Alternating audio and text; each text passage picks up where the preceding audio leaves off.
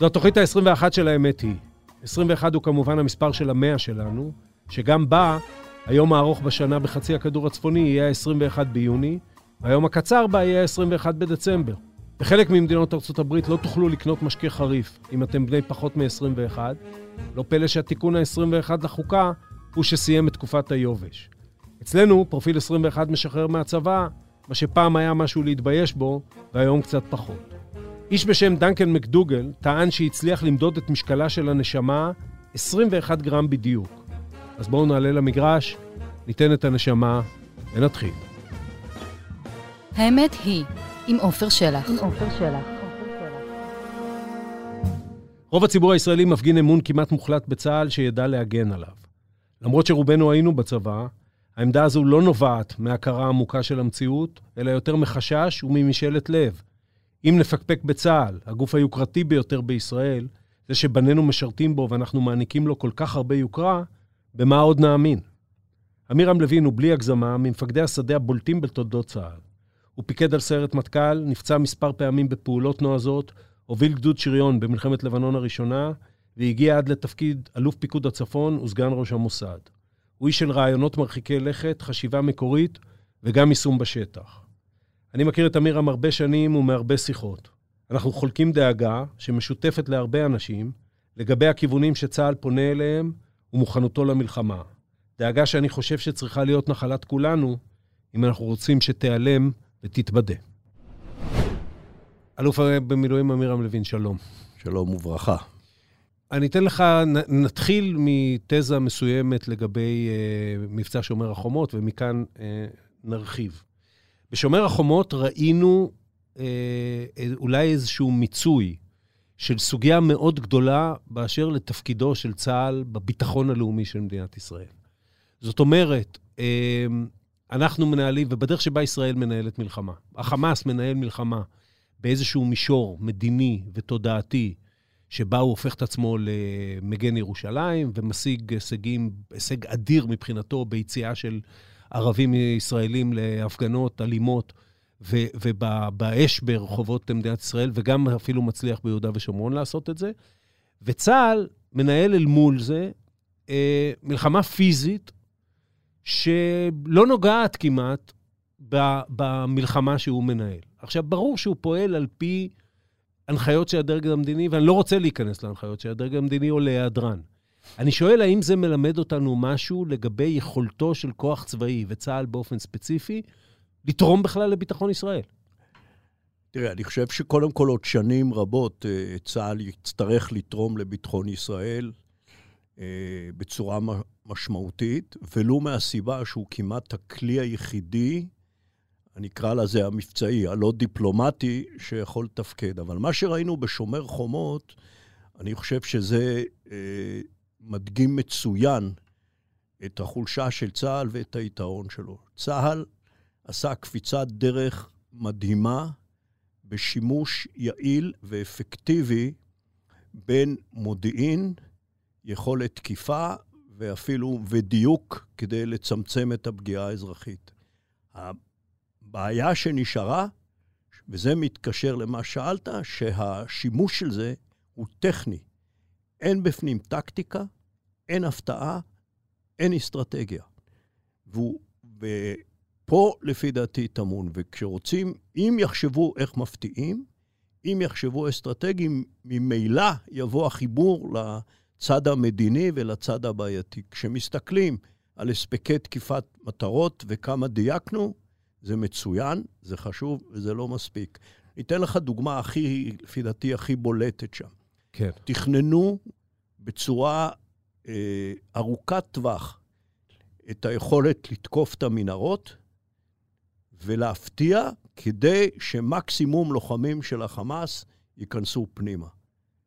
ובסוף, ההפתעה הזאת נכשלה. הפעולה הטקטית... לא, לא, רק, לא רק שהיא נכשלה, לא ביצעו אותה. זאת אומרת, כל ההיגיון של זה, ואני מכיר את זה ממש בגוף ראשון, היה, אה, אנחנו נעשה מהלך כלשהו, שהוא מהלך תמרון, שיגרום להם להיכנס אה, מתחת לאדמה, ואז זאת תבוא ההפתעה האסטרטגית שהם לא, לא יודעים שאנחנו יודעים איפה הם ומסוגלים לפגוע בהם, ונפגע בהרבה מאוד אנשים, ובזה נעשה גם מכה ונשיג הישג אה, אה, אה, פיזי ותודעתי מאוד משמעותי, ושתיים, נגיד להם, אנחנו יכולים להגיע אליכם בכל מקום. בפועל זה לא קרה, ואז אנחנו שומעים את צה"ל אומר, כן, אה, אתה יודע מה, אבל ערערנו להם את, אה, את תחושת הביטחון שלהם, כאילו כן. מטרת המבצע זה הקב"ן של החמאס. נכון, ונכשלנו פעמיים. ולא רק שלא הפתענו, אלא נתפסנו כצבא פחדן שלא מעז להכניס כוחות ולהתעמת פיזית. מה שהיה צריך לעשות שם, זה במקום תכנון שבלוני של חטיבות שנכנסות ומסתבכות או לא מסתבכות וגורמות להפתעה, זה לנצל את היחידות המיוחדות של צה"ל, להיכנס בחמישה, שישה מקומות שנבחרו בקפידה על ידי יחידות טובות, כשהחמאס ידווח בהיסטריה, הם צה"ל כבר בפנים. וחוץ מזה, החמאס יבין, כשצה"ל אומר enough is enough, אז החיילים שלו לא מפחדים להתעמת עם החמאס, ועוד מנצחים אותם פנים אל פנים. צה"ל היום שבלוני, ולא נעים לי להגיד, במובן הזה, לא החיילים המפקדים, אבל כצבא, הוא פחדן. אבל אז אני אשים על זה שני דברים. אחד, גם אתה אה, מדבר על יחידות מיוחדות, התמרון שתוכנן, אני לא אכנס לפרטים שלו, היה בהרבה יותר מזה. אני יודע. זאת אומרת, גם אתה, כשאתה אומר את זה, בעצם אומר, אני לא רוצה להפעיל אפילו למטרה נקודתית, או לפשיטה ויציאה החוצה, או לאיזשהו תמרון הטיה, את צה"ל הגדול. אתה לא מביע, לא, לא, לא יודע אם ביטחון ביכולת שלו לבצע, אלא ב, ב, ביטחון בצורך שלו.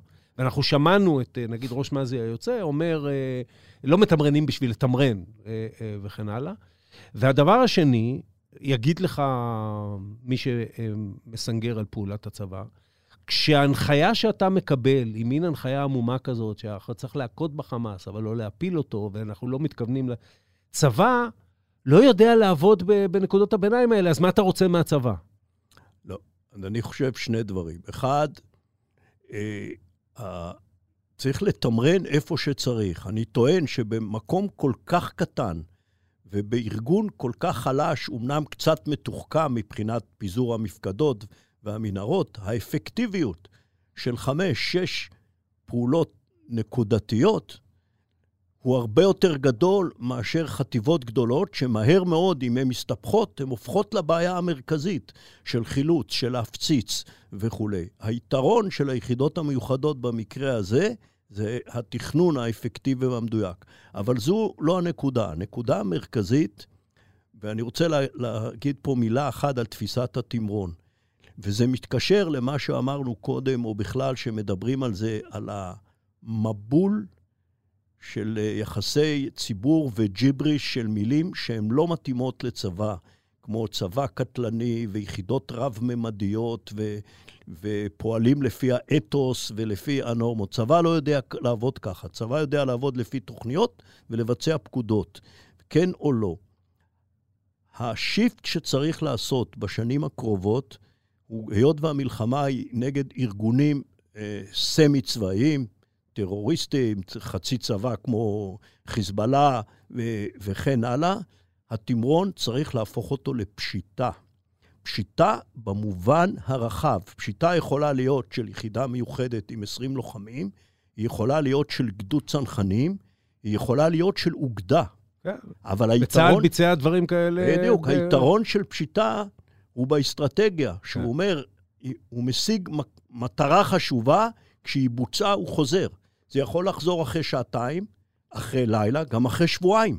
אבל התפיסה צריכה להיות של פשיטה. יש פשיטה באש, יכולה להיות פשיטה בסייבר, ויכולה להיות פשיטה של כוחות קרקעיים מיוחדים או רגילים לגמרי. אז בוא, בוא... זה השינוי שצריך להביא אותו. אין יותר מה לכבוש שטח לצורך כיבוש שטח. אין לנו גם חילוקי דעות על הגבולות ש... שאנחנו לא מצליחים לבצע אותם. יש את יהודה ושומרון, אבל זה עניין שלנו.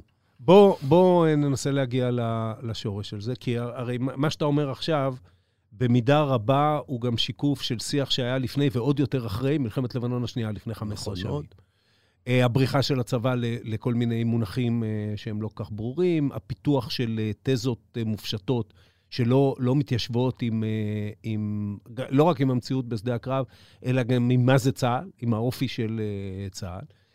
ו, ואני אגיד ככה, אחד, כשאין אה, אה, מלחמות אה, גדולות או מערכות גדולות, אה, ו, ורוב הצבא מוצא את עצמו באחד משני דברים, או מובטל ממס אה, אה, אופרטיבי, וצה"ל הוא צבא שרגיל לקום בבוקר ולעשות משהו, הוא לא איזה צבא שמתכונן לאיזה מלחמה עולמית שלא קורית. ומצד שני, חלקים גדולים ממנו, לגדי איזנקוט נהג לומר כשהוא היה רמטכ"ל, שחצי מהחיילים שקמים בבוקר לפעילות קמים תחת אוגדונר איו"ש. חצי ממנו עוסק בפעילות בשטחים. ואגב, לפני מלחמת לבנון השנייה זה הרי היה עוד יותר מזה, כי הייתה אינתיפאדה השנייה, וצה"ל היה צריך להיות שם, וניהל שם מערכה די מוצלחת. אה, אז זה, זה בלתי נמנע שילכו למקומות כאלה ויפתחו רעיונות כאלה ויפתחו שפה כזאת, אז מה אנחנו עושים בשביל להילחם בבלתי נמנע הזה? אוקיי. Okay.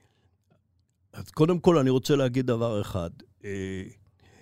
בהחלט יש מחיר מאוד מאוד כבד שביומיום צה"ל הוא בעצם צבא שמתחזק את הכיבוש של ממשלת ישראל בעל כורחו, אבל לגיטימי לגמרי. זאת ההחלטה של ממשלת ישראל. ול... וזה יוצר דפוסי חשיבה אחרים, אה, דפוסי אומץ אחרים, נזקים נוראים. אבל בשביל לטפל בנזקים צריך לא להחביא אותם, אלא צריך לדון בהם, כי עד לפחות אפשר למזער אותם. אז זה נקודה אחת. הנקודה השנייה היא עניין למקסם את היתרונות של צה"ל. צה"ל הצטיין שנים בשני דברים. אחד, ביוזמה ואלתור ו- וחשיבה אה, מקורית, ושלוש, בלשים את כל האחריות ואת כל הסטנדרטים על הגופים הלוחמים. על היחידות, מהפלוגה לגדוד, לחטיבה, לאוגדה, לפיקוד, לזרוע של חיל האוויר, חיל הים. שם יש לא רק אחריות לרמת הביצוע, אלא אחריות אחד לשני. אנשים נלחמים ביחד. צה"ל עבר שיפט כתוצאה ממה שתיארת לחיזוק המפקדות, וזה מחליש אותו בצורה נוראית. היחידות אפילו לא חתומות היום על גזרות. לדוגמה, מדברים כל הזמן על מה יקרה אם החמאס יממש את אחת מהפעולות שלו ויצליח להגיע ליישוב בגבול הצפון, לשתולה או לאביבים או, או you name it. ועדיין אין היום יחידה שחתומה על זה, או שתי יחידות, שבהן יש מג"ד, שהוא יודע שאם ייכנסו לאביבים או לשתולה, הוא סיים את התפקיד. והוא מתוחקר על זה ומתפקד על זה ומדבר במונחים צבאיים. המשימה שלי זה להגן בכל מחיר על שתולה. והוא עושה את זה. במקום זה הם מדברים בסיסמאות אה, גדולות ומעבירים יחידות אל המפקדות, מחזקים את מזי, מעבירים אליהם. מזי הפך לגוף שהוא לא יכול לתפקד כבר. יש שם כן. שני אלופים, ואני לא יודע כבר כמה אה, תתי-אלופים, לאף אחד לא ברור אה, מה האחריות ו- ועל מי האחריות, והמפקדות, מטבע הדברים, עסוקות בעצמן. תן למ"פים, תן למג"דים, תן לפיקודים להוביל את התוכניות, פתאום יהיה יוזמות ויהיה שינויים. אבל גם זה, ואתה מכיר את זה היטב גם מההיסטוריה האישית שלך, אה, נובע מזה, אנחנו ציינו בימים, בעצם הימים שאנחנו מקליטים את השיחה הזאת, אה, את יום השנה למלחמת יום כיפור. ובמלחמת יום כיפור, אה, שהאמירה הכללית, אבל המאוד נכונה, היא שבסופו של דבר יחידות השדה, אנשי השדה, כולל מערך המילואים, שאולי נדבר על זה אחר כך, אה, הם אלה שהצטיינו וגברו על מחדלי גם הדרג נכון. המדיני וגם הפיקוד העליון. אלה היו יחידות שכל חייהם התכוננו למלחמה הגדולה, התאמנו למלחמה הגדולה, ובסופו של דבר המלחמה שהם נתקלו בה הייתה מאוד דומה, הם היו מאוד מוכנים אליה, בין אם הם נלחמו, נגיד מילואימניקים נלחמו בששת הימים, ובין אם לא, הם היו מאוד מוכנים אליה. והיום, כשהמציאות היא מציאות בט"שית, שבה גורלו של האלוף לפעמים נקבע על ידי פשלה מקומית של הש"ג, אז באופן טבעי, האלוף ירמוס את הדרגות מתחתיו ויגיע לש"ג, ואז אתה לא תוכל לפתח את היחידה. והשאלה הגדולה היא, האם אפשר לשמר את השרירים האלה של צבא, ואיך עושים את זה, במציאות שהיא מציאות כזאת, ואגב, אנחנו מברכים עליה, אף אחד לא רוצה מלחמות גדולות. אז אה, אה איך עושים את זה? לא. קודם כל, רגע, במילה אחת לחזור ליום כיפור. זה נכון שבגדול, הלוחמים של צה"ל, הסדירים והמילואים ביום כיפור, למרות שכל התוכניות קרסו והפאניקה, הכל אנחנו מכירים, ידעו שיש להם משימה אחת בחיים. זה קודם כל להגן על הריבונות, ואחר כך לעבור להכרעה. זה נכון, אבל מה שהכריע, וזה ההבדל הגדול שראינו מיום כיפור ועד בעצם לבנון השנייה, וגם לפני יום כיפור בששת הימים, אני קורא לזה המכונה עבדה. כן. למה המכונה עבדה? עם אותה רמה של מפקדים, אותם רמה של אה, אה, חיילים, היו מפקדים מצטיינים ומפקדים בינוניים, מפקדים חלשים, אין שינוי מהיום. היא הערבות ההדדית אחד לשני, וזה שהם גדלו ביחד, וזה ישפיע, תכף נדבר על ההמשך, מה אפשר לעשות עם זה. המח"ט שהצטיין היה, הפך להיות מפקד אגד התחזוקה, ומפקד אגד התחזוקה הביא איתו את, את קציני החימוש שהצטיינו בעבר, והם מצאו, והמכונה הייתה מחוברת אחד לשני. ולכן התוצאה הסופית היא שכל יחידה עושה 20% יותר ממה שמצפים ממנה. כשהעברנו את זה למפקדות, כל יחידה, וראינו את זה בשלום הגליל פעם ראשונה, עשתה 20% ממה שהיא יכולה. יותר קשה היום לשמר את זה, בגלל שבעצם האויבים מסביבנו כמדינות עם צבאות מסודרים זנחו את הרעיון להיפטר מאיתנו בכוח. זה יותר קשה, אבל זה אפשרי. אני טוען שהמתכונת היחידה כרגע בשביל למזער את הנזקים זה לצמצם דרמטית, לא בשוליים, את המפקדות, לשלם בברדק מסוים בעבודת המטה, שאף פעם אגב לא הוכיח את עצמו, ולחזק את היחידות הלוחמות ולהכתיב להם, לתת להם משימות אמיתיות, לא ג'יברישים. לא יכול להיות שכשיש פעולה שלא מצליחה, נגיד כמו מה שראינו עכשיו באזור ג'נין, האחרונה, אז האמירות הן, הפעולה מתוחקרת, הלוחמים אה, פעלו לפי האתוס הצבאי אה, וכולי. לא, הם הצליחו לבצע את המשימה, הם לא הצליחו לבצע את המשימה. כן, זה, שזה זה עוד דבר שאנחנו רואים, שה... ה, אה, מצד אחד, היה הרי מאבק גדול, ואתה, זה היה בשנים שהיית אלוף פיקוד צפון, אז אתה מכיר את זה לגמרי באופן אישי, סביב זה שכישלונות מבצעיים, נגיד ב, בלבנון, בשנות ה-90, הפכו להיות אה, נושא משפטי, והיה מאבק גדול ומוצדק של צה"ל על לשמר את זה אצלו, לשמר את אה, קדושת התחקיר, וזה, רק שבצד זה, היו אז גם אה, אה, הפעלה של, אה, של שיקולים פיקודיים ושל עונשים פיקודיים, שהייתה כמעט אוטומטית. והיום אנחנו לא רואים את זה. נכון, ולא השאירו את זה למפקדים. אני יכול להגיד לך, אני הייתי כמעט ארבע שנים אלוף פיקוד, והיו לי פשלות כמו לכולם, חלקם באחריותי, חלקם באחריות מפקדים אחרים. לא נכנסה מצ"ח לחקירה ולא הועמד חייל אחד לדין. אני יכול להגיד לך יותר מזה. בזה. ונלחמנו יותר טוב, פחות טוב, אותה רמה כמו שיש היום של מפקדים. אני יכול להגיד לך שלא היה חייל חיזבאללה אחד שהגיע לגדר. ארבע שנים. לא ליל גלשונים ולא חטיפת חיילים ולא כלום. ולא השארנו גופה ולא השארנו שבוי. ואלפי חיילים, כשהחיזבאללה, זו הייתה המטרה הברורה שלו. קצת זה העלה את המזל, אבל בעיקר כי המשימות היו ברורות, התחקירים היו בפנים, והעונשים היו בפנים, והגיבוי היה בחוץ. וזה לא עובד היום. וב', אני יום-יום בבוקר הייתי בא ושואל את החיילים, בלי להתבייש, בלי פוליטיקל קורט, איזה משימות יש, כמה מחבלים אתה הרגת, כמה אתה רואה בכוונת, איך אתה מתכוון להרוג אותם. כי המשימה היא לא להחזיר את החיילים בשלום. זה הדרך השנייה להילחם בזה, תודעתית, בתוך הצבא, להתחיל להגיד דוגרי. המשימה של החיילים ומפקדי השדה היא לבצע את המשימות שלהם, להגן על האזרחים ולתקוף את האויב, ולא לחזור בשלום. והמסורת של צה"ל, ודיברנו על זה אה, קודם, היא שזה חסך נפגעים. אבל אולי, אה, אמיר, אולי... אה, זה יותר אתה, קשה. אולי יותר אתה קשה. ואני גם מדברים על אה, אה, משהו שעבר זמנו בהיבטים של החברה הישראלית. אולי במציאות שבה כשחייל נהרג, ובהלוויה שלו, ובמעטפת התקשורתית שלו, אה, אפילו משפחתו תוקפת פוליטית את אה, ראש הממשלה. אפילו האנשים הקרובים אליו הם משתמשים בביטוי נרצח ולא נהרג. והפעולה, כל פעולה, הטולרנטיות של החברה הישראלית לנפגעים, לכישלונות בפעולה, היא מה שהיא היום, כי הכל הופך להיות חלק מהוויכוח הפוליטי. הצבא לא יכול לשמר את הערכים האלה. הצבא יכול למזער. תראה, צבא זה לא סרטן, לא הולכים אחורה, הולכים קדימה. אי אפשר להתרפק על הנוסטלגיה. אבל יש כמה דברים שנשארו אותו דבר. אימא היא אותה אימא. לא יעזור לנו כלום.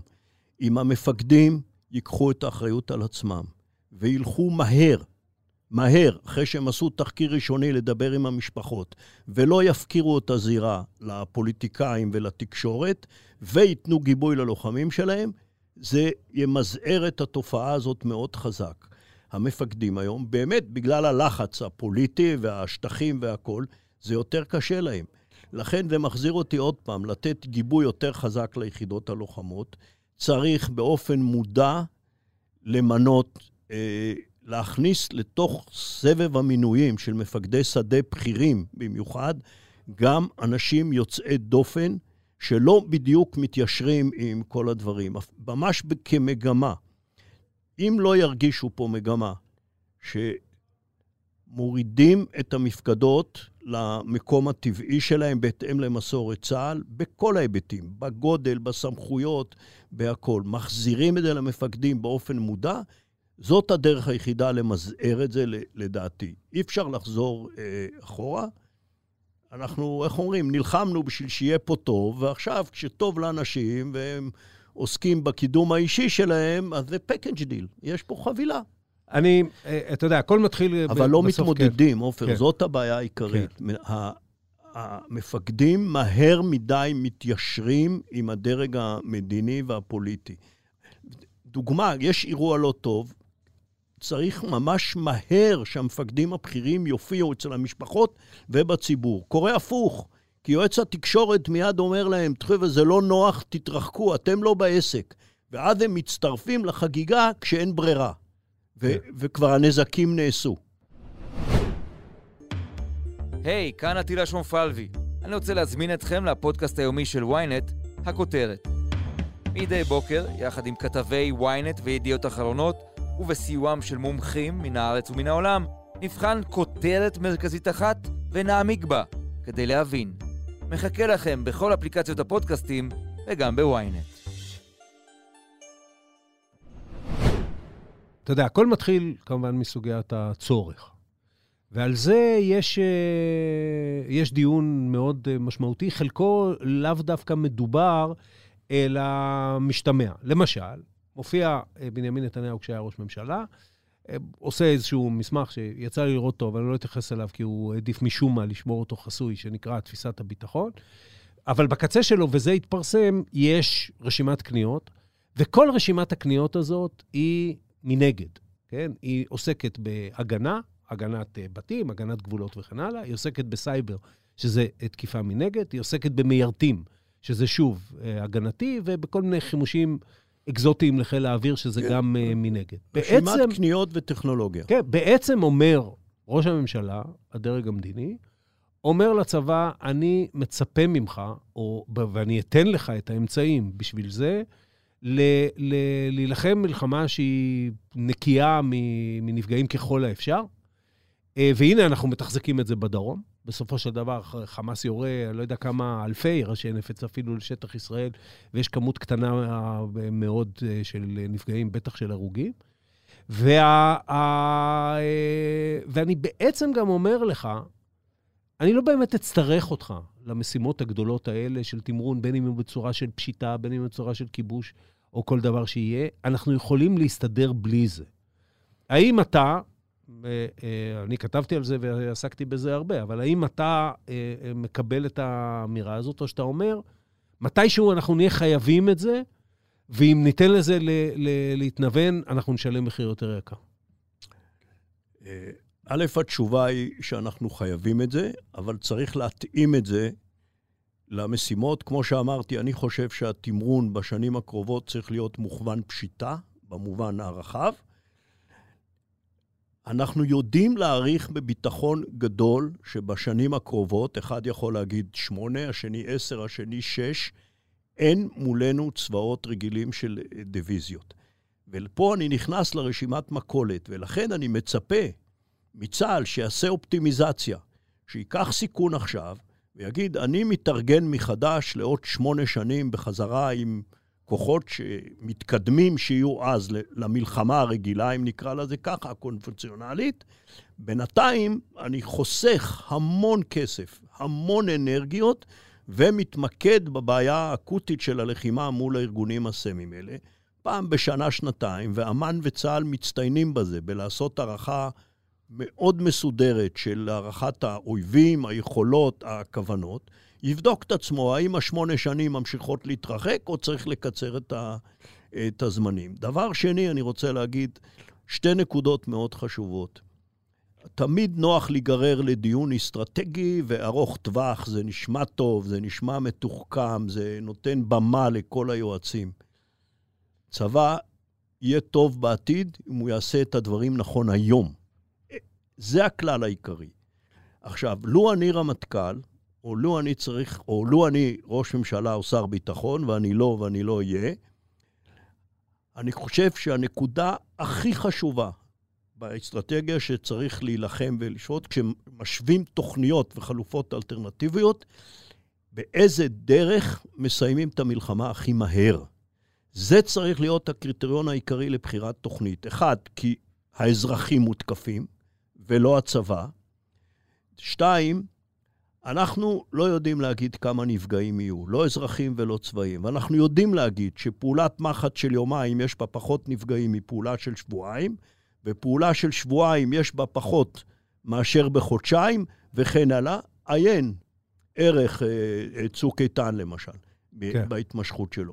ולכן, כשמשווים בין התוכניות, צריך להשוות לא רק איך מנצחים את האויב, איך מכריעים, איך עוצרים את המלחמה, איזה תוכנית עושה את זה הכי מהר. זה יגזור איזה חלק מזה יהיה תמרון, איזה חלק מזה יהיה אש מנגד, איזה חלק מזה יהיה בחיל אוויר, איזה חלק מזה יהיה אה, בקרקע. תראה, אבל... אבל אה, מהירות. בוא, בוא, אני אומר אפרופו, מהירות, אני... זה הקריטריון הכי חשוב שצריך לתכנן, כי הרי לא יכולים לנצח אותנו. אני מסכים. אין פה אויב שיכול לנצח אותנו. אני מסכים לחלוטין, בעיקר כשהתרחיש שצריך להתייחס אליו במיוחד הוא תרחיש צפוני, ובתרחיש צפוני... אה, אה, כל יום משמעו ירי אה, שלא ראינו כמוהו על העורף נכון הישראלי, מאוד. שהוא לא יכריע את מדינת ישראל, ואני לא יודע אפילו אם הוא יהרוג הרבה אנשים, אבל הוא ישנה את הדרך שבה מדינת ישראל מסתכלת על המלחמה. נכון. אבל אני, אני רוצה בהיבט הזה, תראה, לחלק הראשון של הדברים שלך. היה רמטכ"ל שאמר, גדי איזנקוט, נכנס לתפקידו ב-2015, בעצם ימי חתימת ההסכם בין אה, הברית לבין אה, אה, איראן, או בין העולם, פי חמש פלוס כן. אחד, לבין אה, איראן, ואמר בעצם, זה נותן לי פאוזה מהנושא האיראני, שנרצה או לא נרצה, הוא תחת הסכם. אני הולך עכשיו לתוכנית לחידוש היכולות שלנו במעגל הקרוב, מה שאנחנו קוראים במעגל הראשון. ולא ניכנס עכשיו לתוכנית, שאני ליוויתי אותה מאוד מקרוב, ולהצלחתה. ברגע שטראמפ יצא מההסכם, בעידוד ישראלי מובהק, חוזרת ונכנסת איראן למרכז הבמה. וכשאתה אומר איראן, אתה אומר, אה, אה, א', תקציבים. אה, אתה, אתה מדבר על מקור תקציבי, אתה מדבר על, על אצל ראש הממשלה הקודם בוודאי, אבל גם אצל הממשלה הנוכחית, על ההבדל בין, נגיד, מלחמה כזו או אחרת, יותר מוצלחת או פחות מוצלחת, לבין איום קיומי. ומבחינת הצבא, אתה מדבר על, על משהו שהוא כאילו אתה צריך בשבילו צבא אחר לגמרי. ואז כל הצבא עושה גם את, ה, את השינוי שלו, או מתיימר לעשות את השינוי שלו. איך צה"ל צריך להתנהג אל מול הסוגיה האיראנית הזאת שמונחת לשולחן, באיזה מקום הוא צריך לשים אותה בסדר העדיפויות שלו? תראה, הדבר העיקרי הוא לפני העדיפויות, כי צה"ל היום מדינת ישראל, לצורך העניין הביטחוני, היא מדינה עשירה. צבא מקבל פחות או יותר את כל מה שהוא צריך, במיוחד חיל אוויר וחיל הים והמודיעין. שלושת הגופים, היה, נגיד, הזרועות האסטרטגיות שלנו. כן. אז לכן, א', אין לו מגבלה. אני חושב שיש שתי נקודות עיקריות. אחד, זה לעשות הפרדה מאוד חזקה בין האיום האסטרטגי לבין המלחמה היומית, היומיומית, וכפי שאמרתי, אני חושב שניצחון או פעולה נכונה, צבא שטוב היום ומנצח היום, יש לו גם השפעה על איראן בעתיד, בלי קשר לאיזה תוכנית תופעל או ת, אה, תהיה. הדבר השני הוא שוב פעם, בסוף ההתעסקות של צבא, של המפקדים, כמה הם מתעסקים באסטרטגיה ואיום ארוך טווח, לכמה הם מתעסקים בין ה...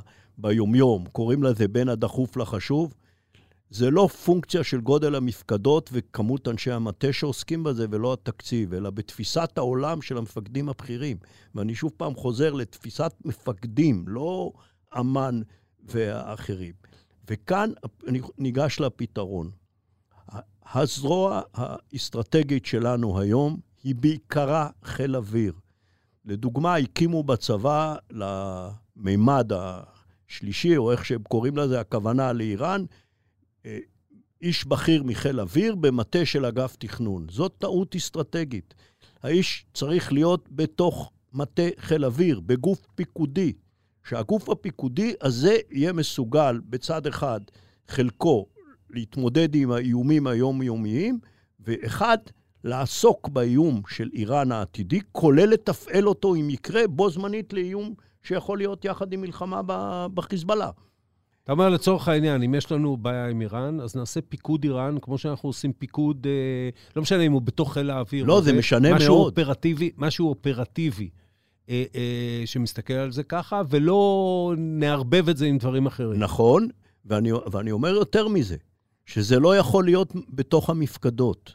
כן. זה לא יכול להיות, זה צריך להיות, בחיל אוויר צריך להיות, וחיל הים אגב, במובנים אסטרטגיים מסוימים שאתה מכיר אותם, צריך להיות מסוגל להתפצל ברגע האמת ולפעול בצד אחד מול האיומים מהטווח הקרוב, יחד עם, ה, עם כל כוחות הקרקע והמודיעין, וגוף מבצעי לגמרי כזרוע אסטרטגית שיכול לטפל בזה. לזה צריך להוסיף את היכולות של, של הגופים, כמו השירותים החשאיים, לפעולה היומיומית, כדי להקטין את הנזק, לדחות אותו, אם וכאשר הוא יגיע. גם כאן, אני חושב שזה לא מספיק לעשות דיון תקציבי. כמה מטוסים צריך, איזה סוג מטוסים מבחינת הטווחים, ואיזה חימוש יהיה להם, פצצות חודרות כאלה או אחרות. אנחנו, תפקידנו במזרח התיכון בשביל לשרוד, זה להיות הנוטי בוי, במיוחד בהפעלת כוח. שלא ידעו מאיפה זה בא, איך תבוא ההפתעה ואיך זה יקרה. וזה אי אפשר לעשות במפקדות, רק גופים ש, שמחודדים במחשבה, אוקיי, יום אחד ייתנו לי פקודה, ראש הממשלה או שר הביטחון או הרמטכ"ל, לבצע את זה. איך אני עושה את זה? כשאני מנצ... כדי לנצח ולעשות את זה הכי מהר.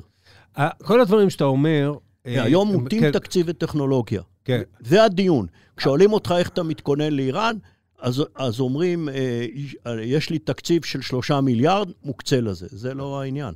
אגב, אמרה גם אה, ועדת ברודט בשעתו, אחרי מלחמת לבנון השנייה, שתמיד כשיש פתרון שהוא מוטה טכנולוגיה, יבחרו בו. זה גם, זה גם נכון. קל, קל אה, חשיבתית. כל הדברים שאתה אומר, אה, אה, דוחקים אותנו, מרחיקים אותנו בסוף ממודל צבא העם. מפני שצבא העם הגדול, שנולד למלחמות התעשייתיות של מדינות אחת אה, מול השנייה, את ההתמקצעות שדורשת המלחמה, כמו שאתה מדבר עליה, ואם אנחנו עושים פשיטה, אתה מדבר על יחידות מיוחדות, ואם אנחנו מדברים על מעגל שלישי, זה כוחות שצריכים להיות מאוד מאומנים מצד אחד, לא ברור מספר הגולגלות אה, שצריך בהם.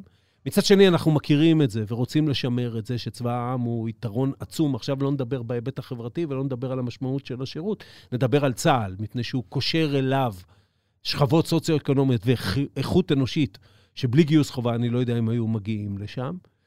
אה, אה, איך עושים את זה? איך משמרים את היתרונות של צבא העם בתוך צבא שהמשימות שלו ו- ותפיסת ההפעלה שלו הולכים ומתרחקים משם? קודם כל, אני בעד צבא העם, בניגוד, בהקצנה בין צבא העם לצבא מקצועי, אני בעד צבא העם, לא בגלל ההכשרות, אלא בגלל המבחן בשעה קשה, כמו ביום כיפור, או יכול להיות במצב שאנחנו נכנסים למלחמת טילים ולא מצליחים לעצור אותה תוך שבועיים, ואני לא מאמין בתחזיות האפוקליפטיות, לא יהיו אלפי הרוגים, אבל יהיו כמה מאות. כן. המדינה יודעת לספוג את זה אה, בפנים. אגב, קראתי עכשיו את מלחמה משלו על חיל אוויר, ואתה רואה בדיוק את העניין. במבחן הקשה, זה לא, לא קשור איזה רמה מקצועית אתה. זה קשור במנטליות שלך ובהכנה. עכשיו לעניין.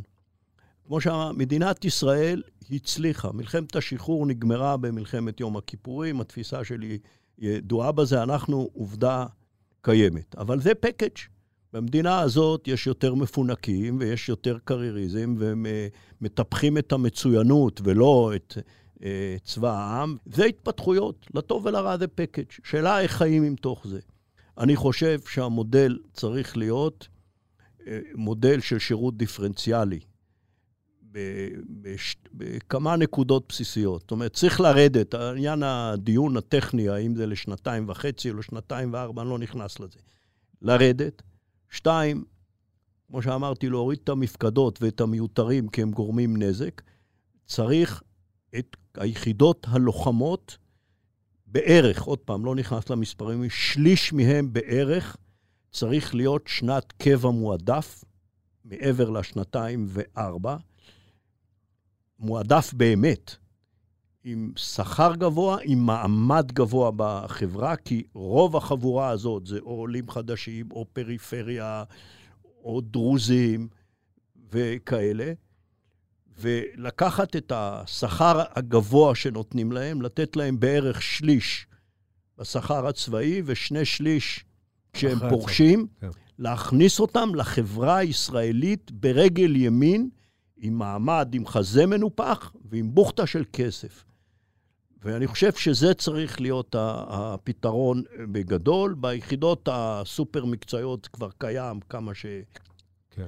אפשר לשפר את זה. אבל לפי דעתי זה הדרך הנכונה, זה יעשה עוד שני דברים. זה יגדיל את מספר הלוחמים הסדירים, ולא צריכים יהיה מילואים בכלל בשוטף, ואם יהיו מאורגנים נכון, כמו שאמרתי, ביחידות מבצעיות פחות מפקדות, למשל חמש אוגדות, חמש דיוויזיות צה"ליות, פלוס חיל אוויר, אפשר גם להפתיע את האויב ולפתוח במלחמה בלי גיוס מילואים. ולצרף את המילואים אחרי יומיים או שלושה או ארבע.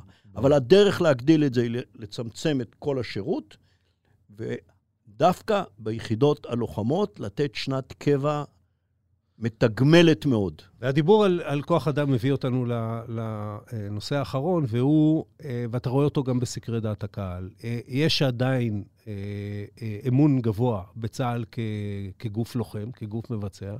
שאני תמיד לא יודע כמה הוא מתוך איזה שיפוט באמת אובייקטיבי של היכולות של צה"ל, או אפילו של התוצאות שלו, כי למשל, משומר חומות לא הייתה התלהבות גדולה גם בציבור הכללי, אבל הוא, הוא כמעט אה, צורך נפשי מובן של הציבור הישראלי לחשוב שהארגון הזה, שמגן על חייו מצד אחד, ושאנחנו משקיעים בו כל כך הרבה משאבים, גם במובן של החומרי וגם במובן של הלגיטימציה לפעולה שאנחנו נותנים לו, הוא ארגון טוב בביצועים שלו. מצד שני, יש אמון הולך וקטן והתלהבות הולכת מקטנה בצה"ל כתקרא לזה ארגון מקצועי. מצה"ל כארגון אה, עם, עם, שנתפס יותר ויותר כמו גילדה מקצועית.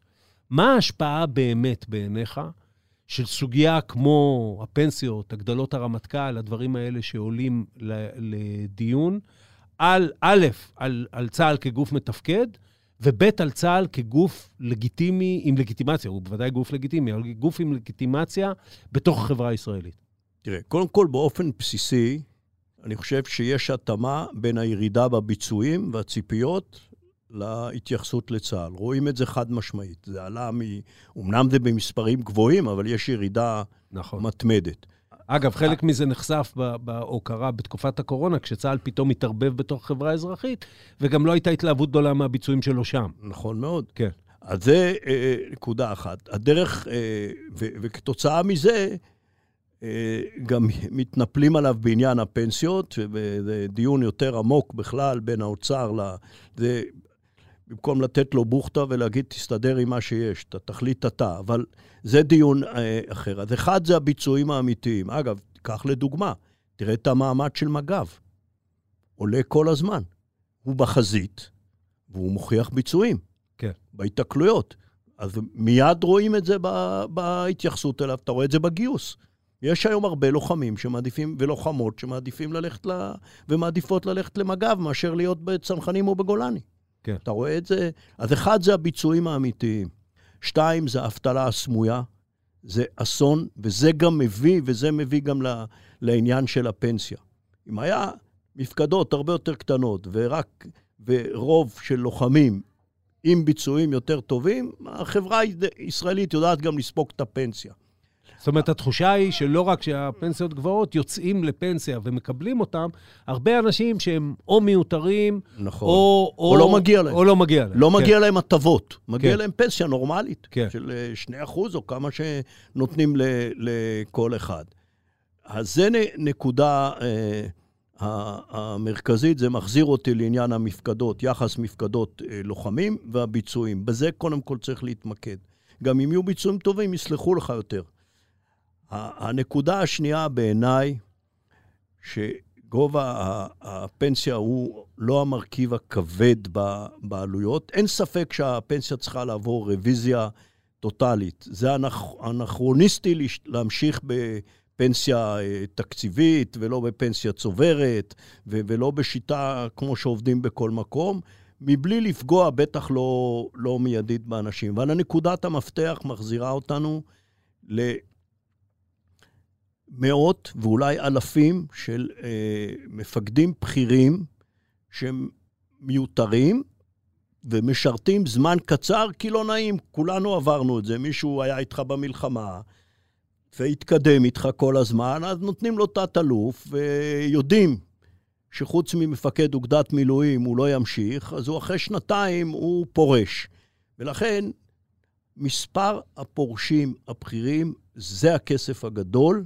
וזה גם השיפור שצה"ל צריך לעשות, והמספרים מאוד ברורים. קח מספרים עגולים, אם יש לך 100 תתי-אלופים, ובממוצע הם משרתים ארבע שנים לפני הפרישה, אז יש לך 20 ו-25 25 פורשים כל שנה, ותוחלת החיים ארוכה. ולעומת זה, אם הם היו משרתים ב... ב נעגל את זה שוב פעם, עשר שנים או שמונה שנים, אז היה לך עשרה או 12 אה, פורשים בשנה.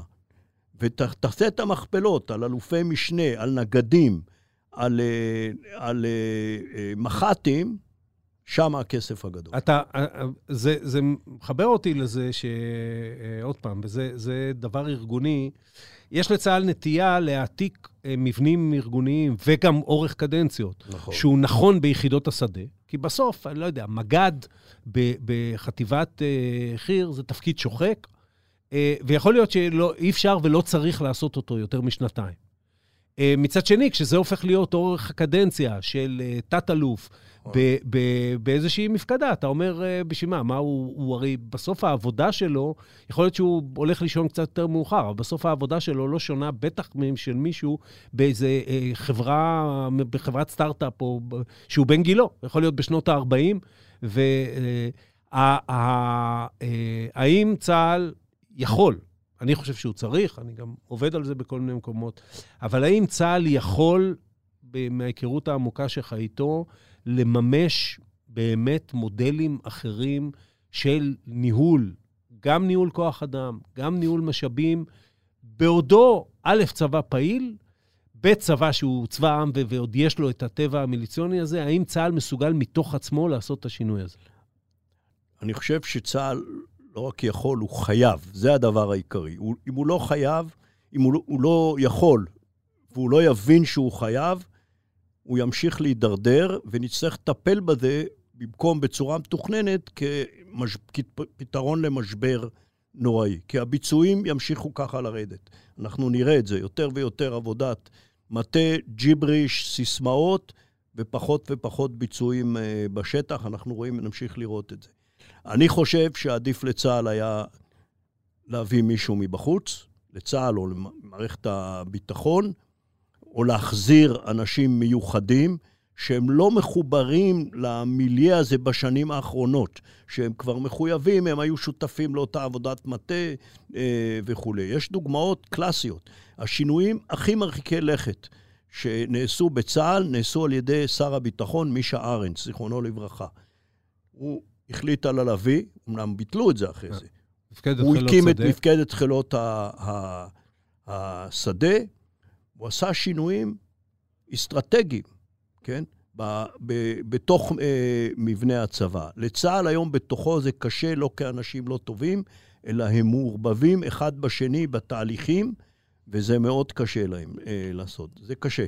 מה שמביא אותנו לתפקיד המערכת האזרחית ושר הביטחון. בהחלט. אבל זה דיון אחר נכון. לגמרי. אמירם לוין, תודה. תודה לך, עופר. עד כאן עוד פרק של האמת היא. כדי להאזין לפרקים הבאים שלנו, אתם מוזמנים לעקוב אחרינו בוויינט, ספוטיפיי, או באפליקציית הפודקאסטים החביבה עליכם. דרכו אותנו באפל פודקאסט, תשלחו את הפרק לחברים. אתם מוזמנים לכתוב לי בדף הפייסבוק שלי, או במייל פודקאסט שטרודלוויינט.co.il. בפרקים הבאים אני מבטיח להתייחס. העורך שלנו הוא רון טוביה, בצוות שחר ברקת וערן רחמני. על הסאונד ניסו עזרן. אני עופר שלח, ניפגש בפעם הבאה.